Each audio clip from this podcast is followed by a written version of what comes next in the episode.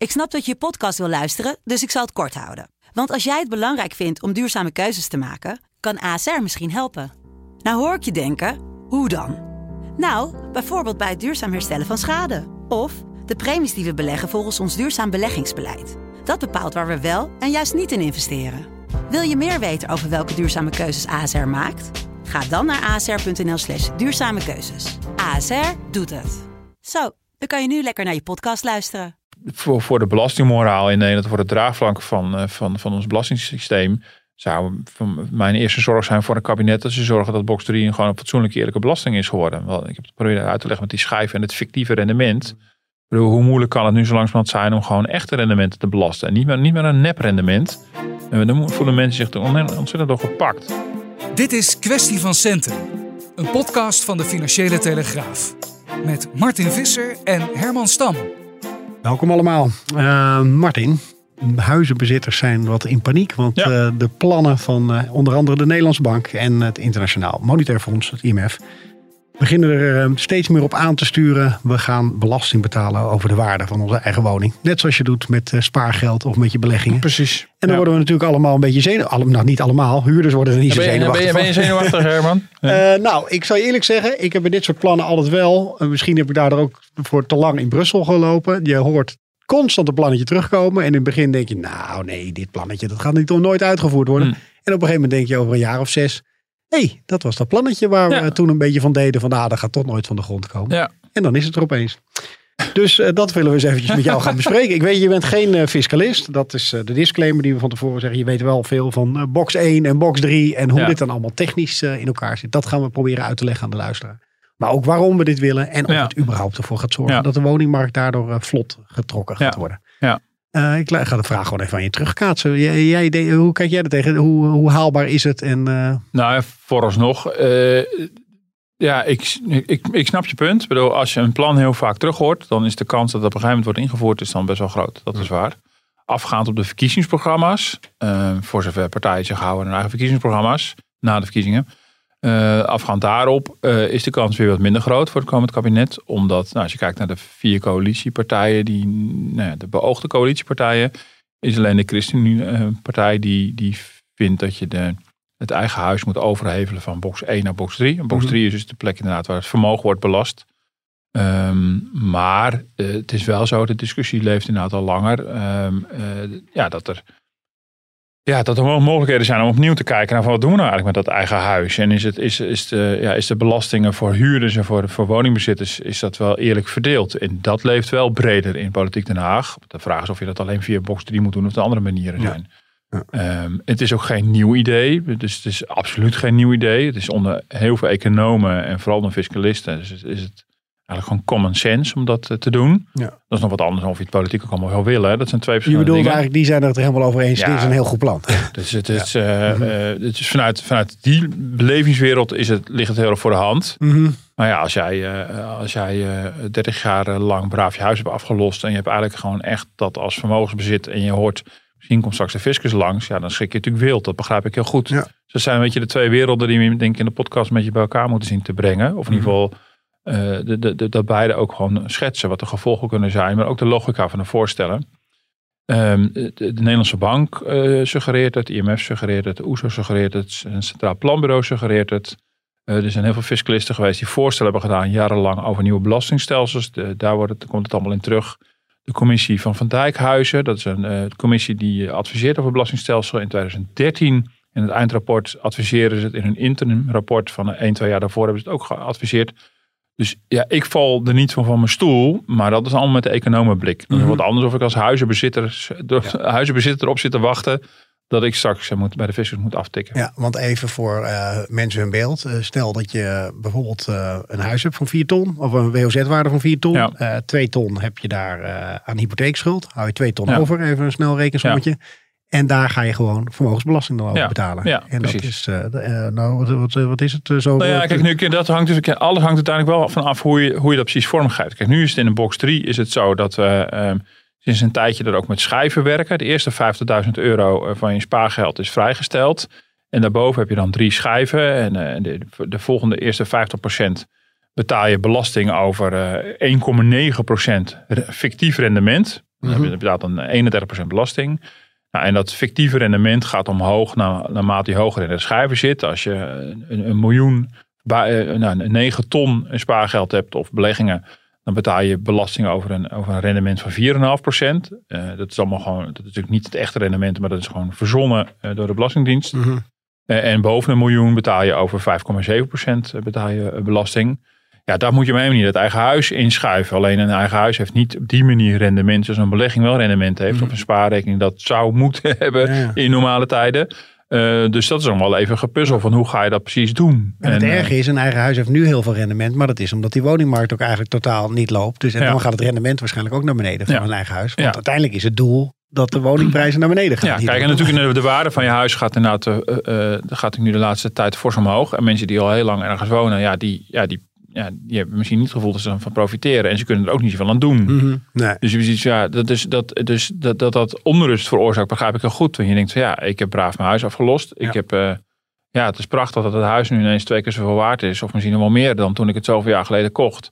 Maar ja, eh, ik heb dat niet per se om gevraagd. Ehm, ehm, maar ja, de, de Belastingdienst of een fiscalist zal zeggen, ja, het, of, of je nou de schuldig aan bent, of je het veroorzaakt, of wat dan ook. Het is wel vermogen. Ja. Het is gewoon, alleen het zit in steen, dus je kan er niet meteen bij. Maar als je het verkoopt, heb je dat geld. Ja. Eh, dus eh, wat is dan het feitelijke verschil tussen een, een vermogen in een huis of een vermogen op de spaarrekening? Nou, het verschil is of je het, of je het ander niet kan opnemen. En daarom, Mhm. overigens, is, wordt ook wel, eh, eigenlijk in alle voorstellen die er zijn, wordt wel gesuggereerd om de eerste paar ton van het huis dan wel vrij te stellen. Want dat is Mhm. dan een duurzaam consumptiegoed. Ik bedoel, dat gebruik je dan om erin te wonen. Dus dat consumeer je als het ware. En dan ja, boven een, een grens, en dat is een politieke keuze waar je die grens legt, zou je dan vermogensbelasting moeten gaan betalen. Ja, ja, ik hoorde, we, hadden natuurlijk al op de redactie even over dat we deze podcast gingen opnemen. En ik hoorde een collega al zo van, nou, aflossen ga ik echt niet meer doen. Want eigenlijk word je daarvoor beboet als je Nou ja, kijk, dat vind ik dus interessant. Ik bedoel, er, er kwam eh, eh, vrijdag, eh, de- deze week kwam er een, een nou, redelijk dun rapportje nog van de Nederlandse Bank uit. Waarin ze ook wat koopkrachtplaatjes doorrekenen. Het zijn wat vingeroefeningen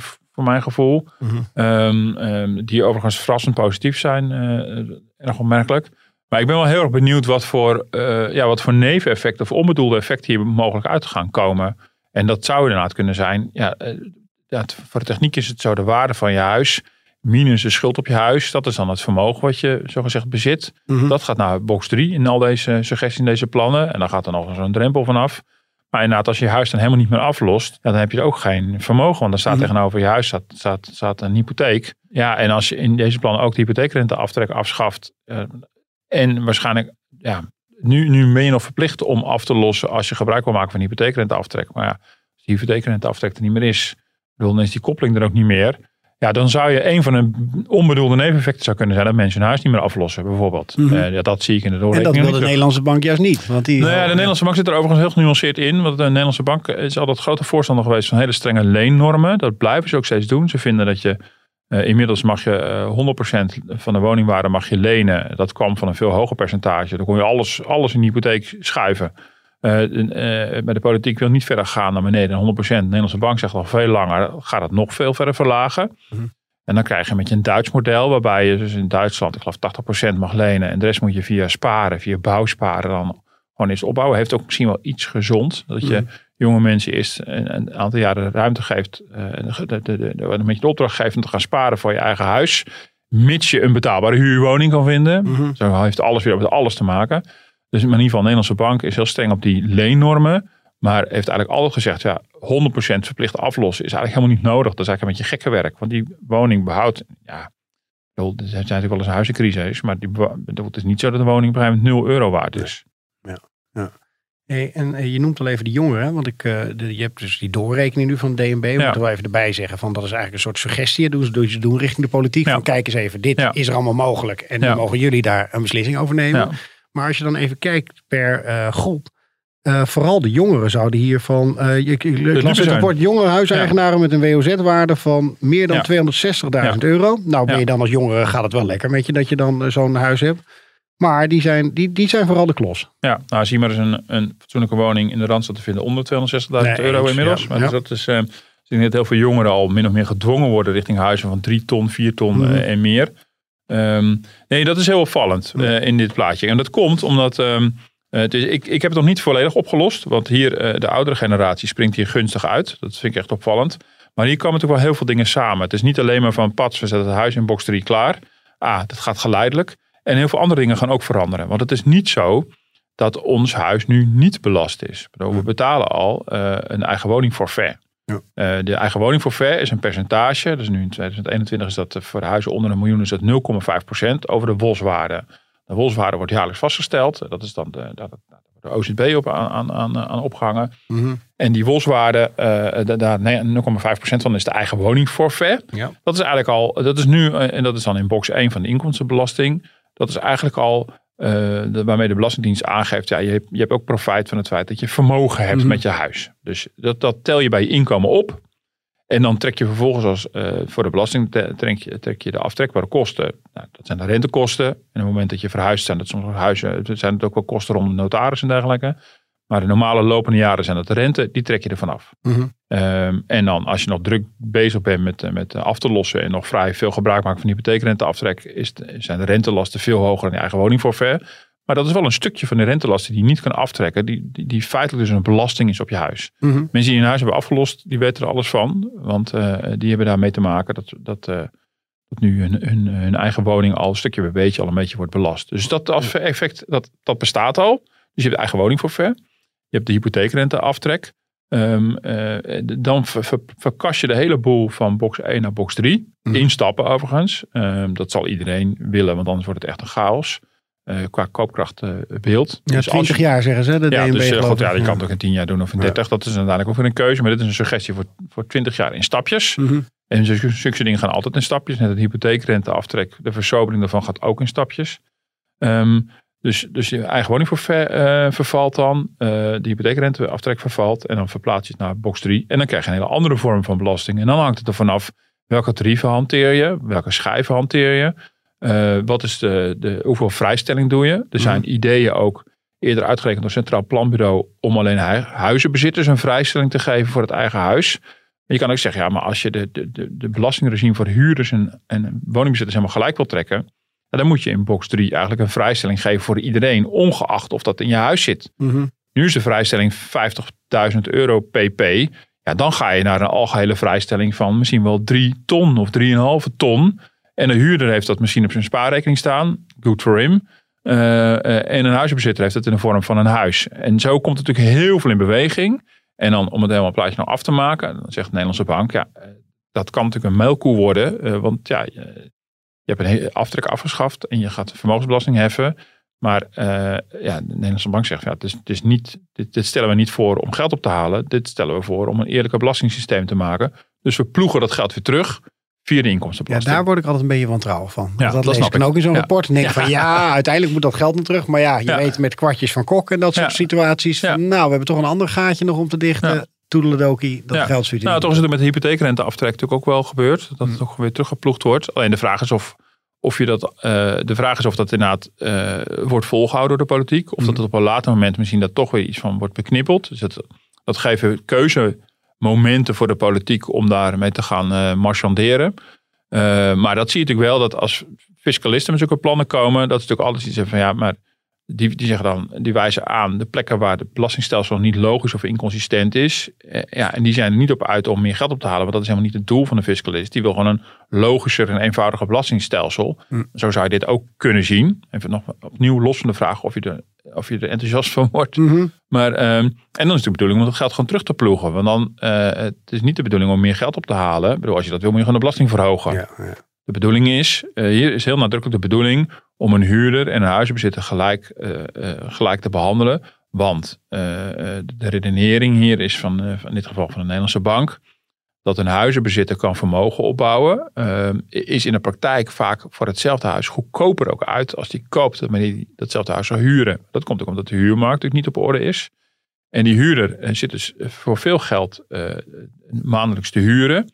En als hij erin slaagt om daarnaast een, een belegging of een spaarrekening op te bouwen, dan wordt hij daar in box 3 zwaarder voor belast dan die huizenbezitter. Eh, die vermogen opbouwt in zijn eigen huis, voor mhm. zijn eigen huis wordt belast. Dat is de, dat is de gedachte. Ja. En omdat je natuurlijk op die manier huizenbezitters fiscaal uh, ja, een, een, opkontje geeft, helpt via de renteaftrek en helpt via box 1, dus niet in box 3 belasten, dat zou een opdrijvend effect voor de prijs hebben, mhm. is de redenering. Ja. Maar ik hoor je nog ander nieuws zeggen dat fiscalisten gebaat zijn bij een, eh, een simpeler stelsel. Ik heb wel het idee dat ze het altijd zo moeilijk mogelijk willen maken. Want Nee, is ook een verdienmodel voor. Nee, zeker. Dat hangt inderdaad vanaf. Of je, of je inderdaad een fiscalist spreekt aan de universiteit die niet allerlei eh, bijbanen heeft in, eh, in, de- in eh, de advieskantoren.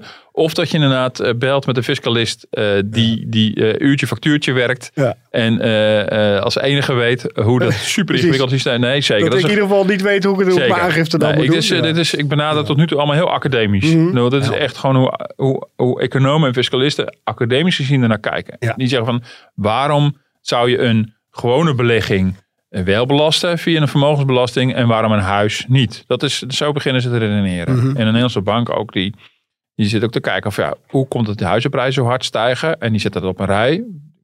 We moeten misschien ook over hebben dat er ook nog andere factoren zijn eh, ja. eh, die de huizenprijzen opjagen. Want dat zorgt ook voor die discussie. Mhm. En, en zij stellen van een van de factoren eh, ja, zou dan ook zijn dat de, ja, de fiscus toch wel iets, nou goed, dat de fiscale behandeling van huizenbezit gunstig is. eh, en dat jaagt prijs op. Dat geeft mensen gewoon meer financiële armslag en mogelijkheden om, eh, om flink eh, financiering in het huis te steken. Ja, helder. En dan even kijken, want je noemde even die OZB'en. Dat moeten we dan eigenlijk ook nog meenemen aan natuurlijk wat je als woning-eigenaar ook nog kwijt bent. Want Ja, maar dat, dat nog- staat ja. er verder buiten, omdat het een gemeentelijke belasting is. Ja, dus dat is wel inderdaad, dat is wel waar. Dat is natuurlijk gewoon wel een, eh, dat is wel een belasting die je betaalt. Maar als je gewoon kijkt naar deze plannen, dan gaat het echt om het woningforfait, de renteaftrek, eh, verplaatsing van box 1 naar box 3. Eh, en dan vervolgens dat, dat geld terugploegen via de inkomstenbelasting. Nee, maar ik noem het even omdat je dus wel meer kosten hebt als huiseigenaar. Zeker. Dat het niet zomaar is van je kan alleen maar je spaarpot ermee vullen. Zeker. Wel Ja. kosten. En eh, je warmtepomp die je gaat aanleggen omdat je van eh Diederik Samson van het gas af moest. en de zonnepanelen op je dak. En zeker, nee, dus als eigen, eigen huizenbezitter heeft natuurlijk ook allemaal... Die moet ook zijn eigen huis onderhouden. Die moet investeren in zijn eigen huis. moet. Ik bedoel, dat het zou wel verstandig zijn. Mhm. Dus zeker, er komen nog wel andere kosten bij. eh, en een huurder eh, heeft er allemaal geen last van. Oké, dat is me helder. Eh, dan even de, de kritiek die je dan ook wel Ja. hoort over bijvoorbeeld het IMF. Want die bemoeit zich er ook mee. Dat mensen zeggen, ja, hallo, mogen we dat even lekker zelf als Nederland bepalen? Waar, Ja. waar, waarom Nou, het, goede nieuws is, het goede nieuws is, we mogen het allemaal lekker zelf bepalen. Mhm. Kijk, bedoel, als je Griekenland heet en het is eh, eh, 2010, ja, daar komt het IMF met veel bombardie binnengereden en dan mag je het ineens niet meer zelf bepalen. Maar dat zit natuurlijk helemaal niet. Mhm. Kijk, we zijn lid van het IMF, we zijn onderdeel van, van, die, van die internationale club. En daar hoort bij dat, eh dat IMF ook landenrapporten maakt en, eh, en doorakkert wat er al dan niet eh, goed en minder goed is aan, aan, aan ons overheidsbeleid, aan de economie. Dus je krijgt allemaal ongevraagde economische adviezen. Of je dat leuk vindt of niet. De Europese Commissie doet idem dito. De Europese Commissie heeft hier ook vaak op gewezen. De OESO vaak op gewezen. Dus we mogen het allemaal lekker zelf bepalen. Ehm, alleen ja, je, ziet natuurlijk wel... eh, Het is natuurlijk wel interessant om te zien. Dus even los van de Nederlandse bank.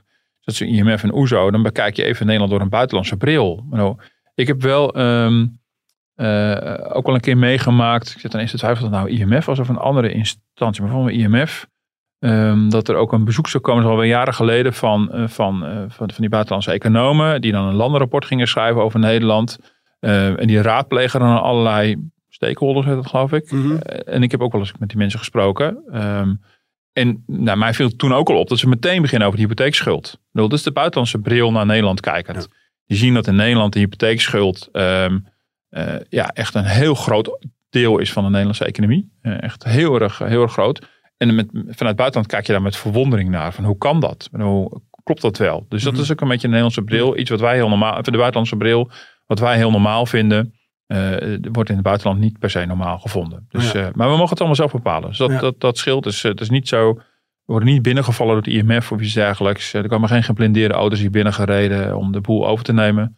Totdat Ehm, het zo slecht gaat economisch dat je hun hulp Precies, nodig nou, daar, dat, dat zie ik voor de komende dagen nog niet gebeuren. Nee, dus, helder. eh, nee maar, eh, maar ik snap dat gevoel van waar bemoeit zich in vredesnaam mee. De Europese Commissie heeft ook wel eens voorgesteld om eh, rekeningrijden te introduceren. Eh, nou, daar, hebben we ook voor- en tegenstanders van. Mhm. En en dan zeggen we, beste commissie, hartstikke bedankt, maar we gaan het niet doen. Ja. Er zijn er gewoon politieke redenen om dat niet te doen. En ook daar geldt bijvoorbeeld puur economisch geredeneerd. Zeggen, nou, dat is eigenlijk wel logisch. Maar er zijn ook gewoon heel veel redenen waarom mensen dat gewoon niet willen. Als er geen, Mhm. geen maatschappelijk draagvlak voor is. eh, ehm, en, als je niet vertrouwt of de, de opbrengsten ook inderdaad weer terugkomen op een manier. eh, want daar gaat het ook vaak mis. Mhm. Ehm, ja, dan is het uiteindelijk ook een politieke afweging. Dat is wel een heel duidelijk verschil tussen wat economisch op papier misschien logisch lijkt. En wat maatschappelijk en politiek eh, haalbaar is of, of wenselijk. En je krijgt natuurlijk ook wel het verwijt dat je denkt, ja, allemaal leuk, eh, die fiscalisten. En ze hebben het allemaal aardig berekend. Maar eh, ja, goed, we moeten eerst maar zien of dit zo aan de dijk eh, zet. Ja. En zijn er niet veel betere oplossingen voor die woningmarkt? Zeker. Want Ja. overheid, waar blijf je in godsnaam met weer woningen bouwen? Ja. Ja, nee, dat klopt. Kijk, en het is ook niet zo dat, dat, dat in, zowel niet bij IMF als bij de Nederlandse Bank, dat, dat, dat er alleen maar dit wordt voorgesteld. Nou, dat is ook, ook een beetje om, omdat wij er ook op aanslaan. Omdat Mhm. dit natuurlijk gevoelig ligt. Het, Ja. eh, de, het is controversieel. Ehm, eh, dus, dus daarom eh, valt het natuurlijk extra op. Maar nu ook weer in, in de recente analyse van de Nederlandse Bank en ook in het stuk van de IMF staan ook andere voorstellen. Zoals meer bouwen. Maar ja, dat vinden we al inmiddels zo obvious. Mhm. Ehm, ja, dat is, dat is geen nieuws, zeg maar. Nou, je. Ja, obvious. Het gebeurt alleen. Nee, het gebeurt alleen niet. Nee. Maar dat we dat, dat we dat willen, ik bedoel, dat iedereen wil het, gebeurt Ja. alleen niet. Dat is waar, maar ook in ieder geval niet voldoende. Mhm. En eh, ook, alleen ik vind het wel weer opvallend in deze analyse die dan deze, deze week is uitgekomen van de Nederlandse Bank, is dan pluizen ze de factoren uit. En dat vind ik wel opmerkelijk. Dat de Nederlandse Bank eh, vrij vrij stellig is. Die zegt ja, eh, dat er te weinig huizen zijn, heeft wel een effect. Eh, maar ze zijn er echt van overtuigd dat het fiscale deel een veel groter effect heeft op de prijzen dan, dan dat bouwdeel. Je hebt natuurlijk inderdaad de- Mhm. het deel van is er voldoende aanbod aan huizen. En je hebt de vraagkant. Dus even, ja, en de vraagkant krijgt een enorme boost omdat de fiscus eh, daarachter zit, eh, zo gezegd. Mhm. En, en zij stellen dat, eh, eh, dat ja, die kant, die fiscale kant, een grotere impact heeft dan die bouwkant. Nou, ik kan dat niet zo beoordelen of dat eigenlijk wel zo is. Ik zag wel één grafiek die ik wel interessant vond. Dat de Nederlandse bank laat zien van wat is nou de feitelijke huizentekort over heel veel jaren heen. En Mhm. hoe verhouden die- zich tot de prijzen. En dan zie je inderdaad wel dat huizenprijzen eh, in de loop van, eh, van decennia eh, ook, ook langdurig kunnen stijgen. Op momenten dat er geen, dat er geen tekorten zijn aan woningen. Is dus niet per se een 100% causaliteit tussen tekort aan woningen. Want ja, die tekort aan woningen is nu echt heel erg nijpend. Maar we hebben ook al voor de kredietcrisis een lange periode gehad van eh, extreem stijgende huizenprijzen. Mhm. Ja. Maar ja, die, langjarige overzichten zijn ook weer ingewikkeld. Want om die reden heeft, hebben voorgaande kabinet natuurlijk ook al ingegrepen. De hypotheekrenteaftrek is natuurlijk al flink versoberd. Mhm. Eh, dus ja, dat zit er ook allemaal weer, weer, weer achter. En die Ja. hebben weer een dempend effect gehad. En het lijkt me zo moeilijk om het goed door te rekenen, omdat je toch Ja. ervan zegt van ja, luister, dit zijn de opties, maar hoe het precies uitgevoerd, Ja. dat weet je natuurlijk nooit. want Nee, zeker. Nee, nee is ook, is ook een manier om het te verkopen, denk ik. Hè? Om, Mhm. eh, ehm, om te laten zien dat het kan. En dan is het wel opvallend dat in, dit, in dit koopkrachtbeeld... eh, ehm, eh, vooral eh, jongeren, we noemden het net kort al even, daar, daar negatief uitspringen. Dat heeft toch te maken met dat die hun hypotheekrenteaftrek kwijtraken. Mhm. Ja, en ik vind het opvallend dat dan de, de, de, de, ja, de, de, de, de oudere mensen hier dan zogezegd minder last van zouden hebben. Maar dat, ik, ik hoop dat plaatje nog rond te krijgen hoe dat, dat precies kan. Maar een van de verklaringen, wat wel al duidelijk is, is dat er namelijk al een enorme verzwaring van de belastingen voor die oudere generatie aan zit te komen. En die zit dan zogezegd in het basispad, zoals dat heet. Die gaan we dus al doen. Dat is de afschaffing van de wet Hillen. Hm, ja. En dan krijgen we natuurlijk weer de eigen woning Daar voor wil ik nog met je over beginnen. Ja, dat, Precies. ja, ja. Kijk, en dat is natuurlijk al een gegeven. Dus het zit hier al in. Dus het gaat er voor een bepaalde generatie mensen al niet zo goed uitzien. Mhm. En dan ten opzichte van dat eh, zit hier dan zogezegd ja, mogelijke verbetering in. Eh, Tenminste, volgens de rekenmodellen. Ja. Eh, en dat zijn natuurlijk maar een paar, er zijn maar een paar voorbeelden genomen. Ja, die, die zeggen ook van ja, er kan al een enorme spreiding zitten tussen die voorbeelden. Kunnen mensen veel gunstiger, veel minder gunstig uit, eh, uitzitten, uit, eh, uitvallen. Maar de wet Hillen, eh, die was ervoor bedoeld om mensen die hun huis helemaal of bijna hadden afgelost, om die ook mee te laten profiteren van die eigen woningforfait. Mhm. Want ik zei al, hè, eigen woningforfait is een percentage van de boswaarde. Die tel je bij je inkomen op. Dus dan wordt dus een deel van de waarde van je huis wordt belast alsof het inkomen is. Ja. Maar je mag de rentelasten ervan aftrekken. Dus dan per saldo heb je een aftrekpost. Behalve als je huis is afgelost. Want dan heb je geen rentelasten meer. En dan wordt wel dat eigen woningforfait er weer opgeteld. Ja. En, eh, Wat natuurlijk vooral ouderen eh, hebben. Precies, Ja, dat trekt, treft natuurlijk vooral mensen die eh, hun huis hebben afgelost. Mhm. ja, tegenwoordig worden in Amsterdam eh, het grootste deel van de huizen worden, eh, worden gewoon zonder enige vorm van hypotheek eh, aangeschaft. Maar goed, voorlopig eh, schat ik in dat de meeste van onze luisteraars zich dat niet kunnen permitteren. Dat zijn toch echt een ander soort spelers Mhm. op de markt. Eh, normale mensen, zullen we maar zeggen, eh, die eh, hebben toch echt nog wel een hypotheek nodig om een huis te kunnen betalen. En dan gaan we weg. In de loop van de jaren los je dat af. En dan na een jaar of dertig heb je dat afgelost. Eh, sommige mensen, eh, behalve als je al die aflossingsvrije toestanden hebt gedaan in het verleden. Ja. Maar een oudere generatie heeft dan keurig stap voor stap zijn huis afgelost. En wordt er dan mee geconfronteerd dat ehm, dat die, die, die wet Hille dus wordt afgeschaft. Ook weer, dat ook weer over 30 jaar, maar dat is al in gang gezet. Dus stapje voor stapje verlies je ehm, ja, of dat voordeel of je krijgt een nadeel. Dat is maar net even hoe je, hoe je het bekijkt. Maar de, de, de mensen die hadden afgelost, die zouden worden ontzien doordat ze niet die eigen woning voor ver dan zouden krijgen. Daar komt dus een factor op neer. Want dan mocht je dan tegen elkaar wegstrepen.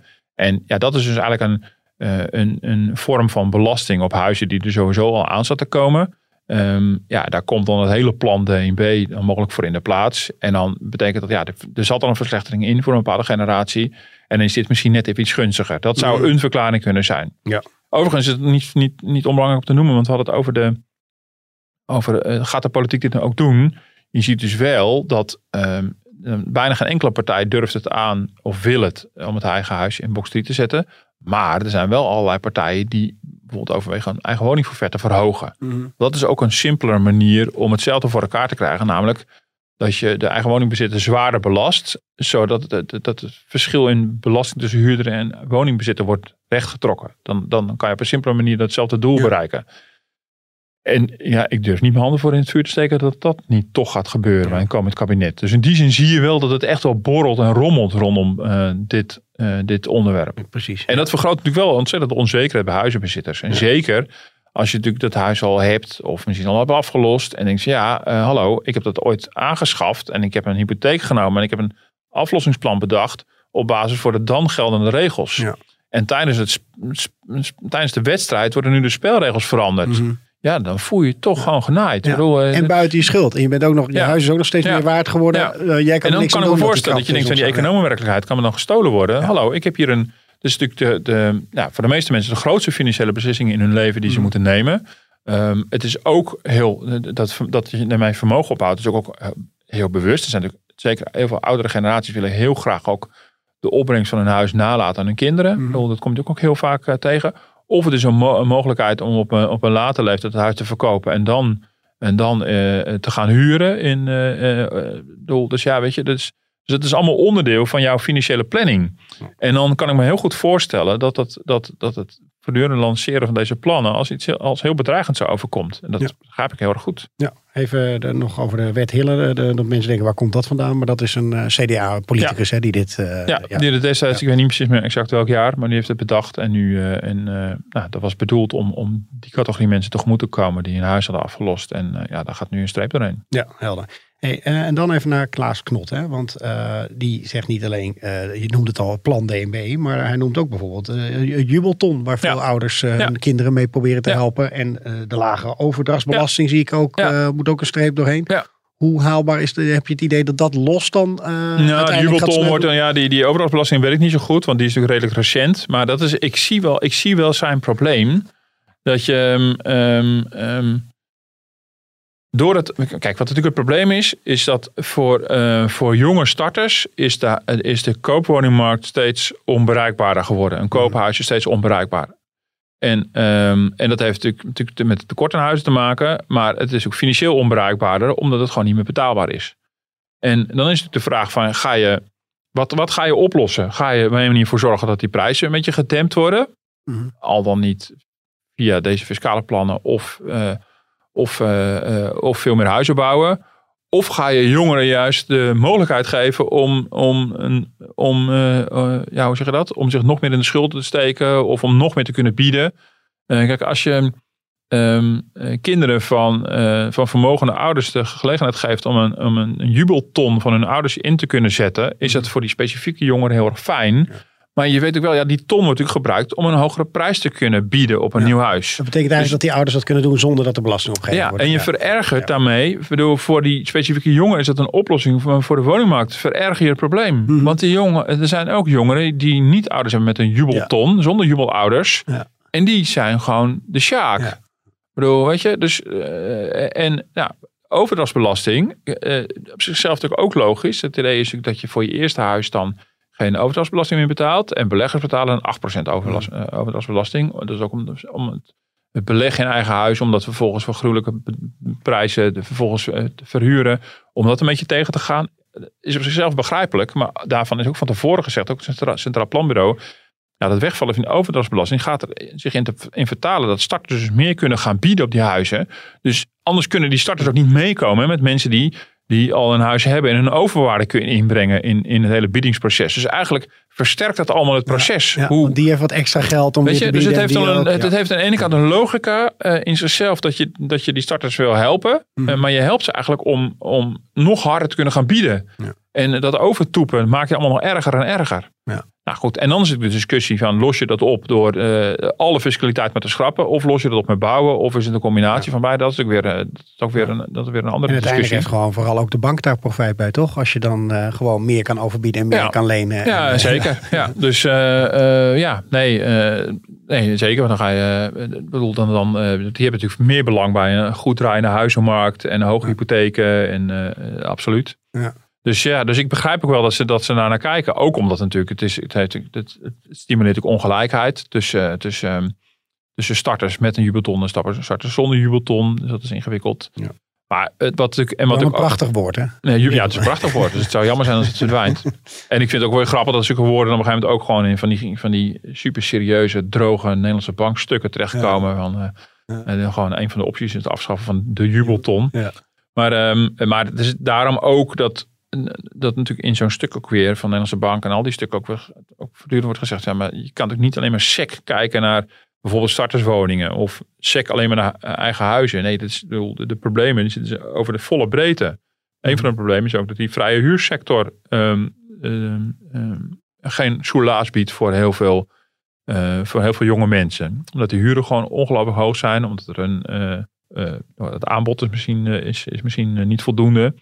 En omdat je natuurlijk ook het, het krankzinnige effect hebt dat, dat mensen, als het eenmaal lukt om, om zich diep in de schulden te steken om dat huis dan vervolgens te gaan kopen. Er wordt al gezegd dat steeds meer hypotheken meer dan 4,5% van, een, van hun salaris uh, is. Mm -hmm. Dus je ziet ook wel dat dat zit echt tegen de randen aan van wat er qua leennormen allemaal mag en kan.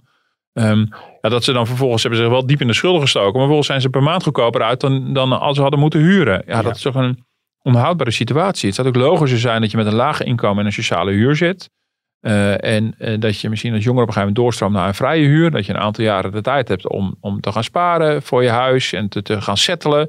En dan een huis te gaan kopen. Mm -hmm. Maar het is natuurlijk krankzinnig dat je precies in die jaren dat je je voorbereidt op dat gesettelde leven. Dat je even uitgewrongen wordt in die vrije huurmarkt. Dat kan natuurlijk niet de bedoeling zijn. Nee. Ja, dan krijgen de jongeren die, die noodgedwongen bij pa en ma blijven wonen. Um, ja, nou dat kan misschien heel gezellig zijn. Maar in de meeste gevallen is het vermoedelijk niet heel vrijwillig. Ja, helder.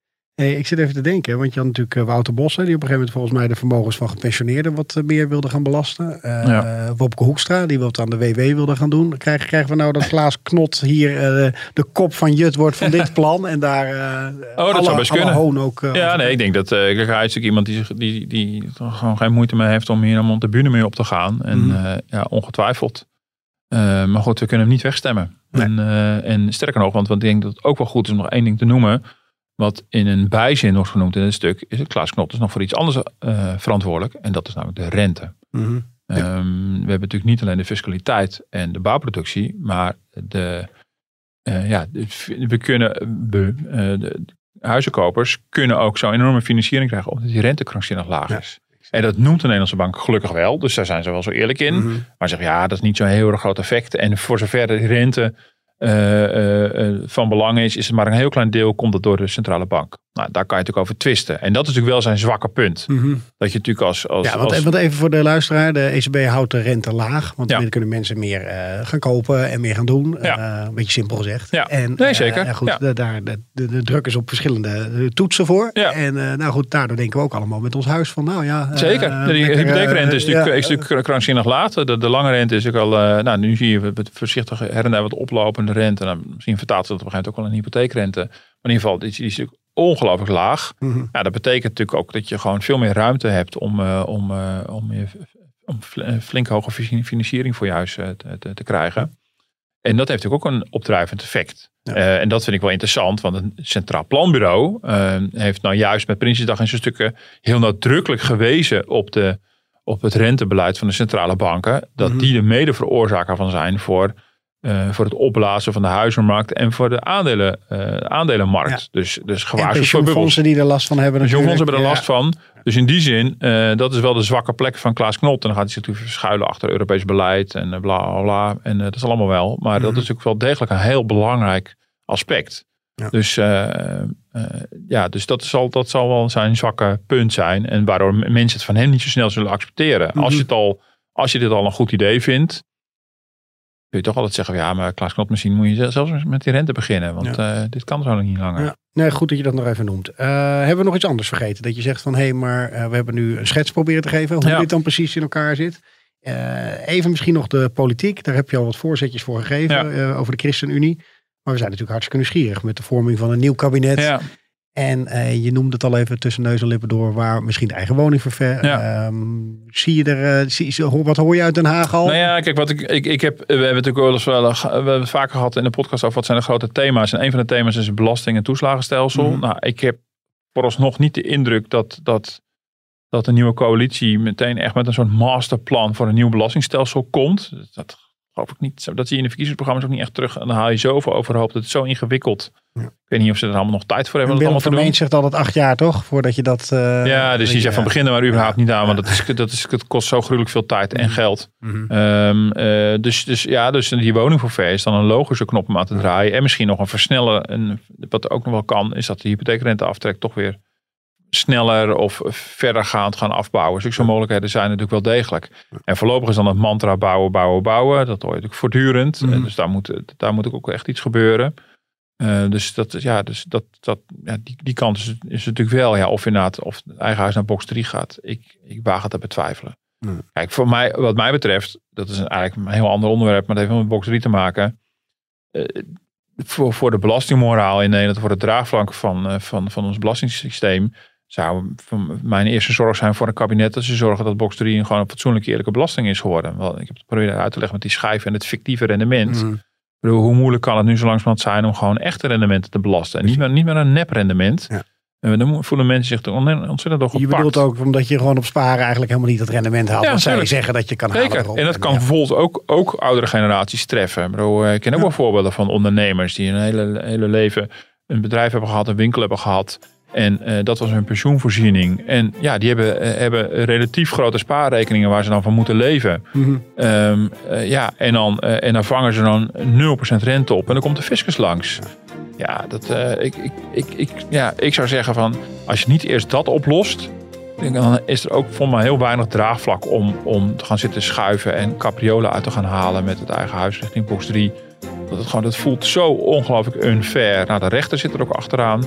Dus ik denk dat dat misschien als eerste aan moet gebeuren. Ja, nou, een hartstikke heldere oproep. eh.